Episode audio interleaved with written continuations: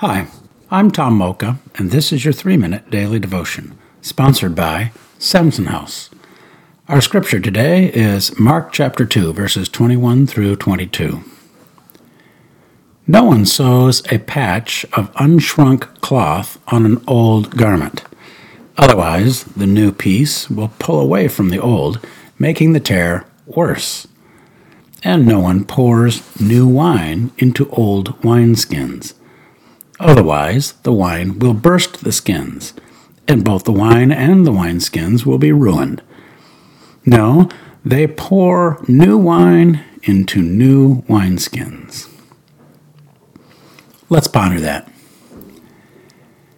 New things rarely mix well with old things.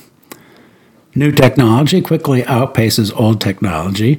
New fashions make us want to discard the old look, and new ideas make those who hold to old ideas seem strangely out of place. Today's old farts were once countercultural hippies on the cutting edge of societal evolution. Out with the old, in with the new. Jesus is God's cosmic declaration of change. He doesn't fit the old ways and he doesn't play by the old rules. In him there is neither Jew nor Gentile, slave nor free, male nor female. All are one in Christ Jesus. Galatians 3:28.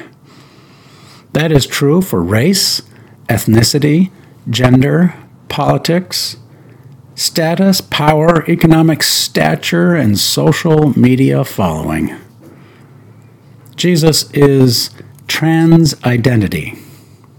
So, how do we deal with that? We put him in a box called the church. We explain him and call it theology.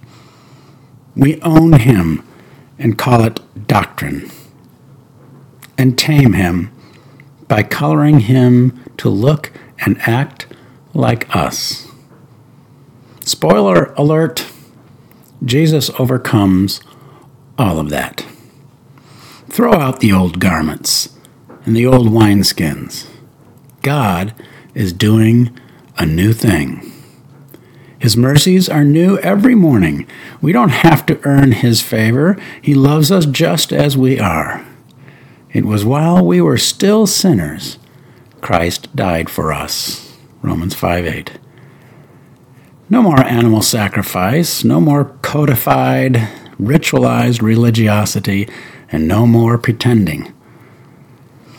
To all who receive him, to those who believe in his name, he gave the right to become children of God. John 1 12. How can we pray about that? Well, as we pause to pray today, let's take a couple slow, deep breaths and then say, Thank you, Jesus. Thank you. Thank you. Thank you, Jesus. Thanks for listening, and have a great day.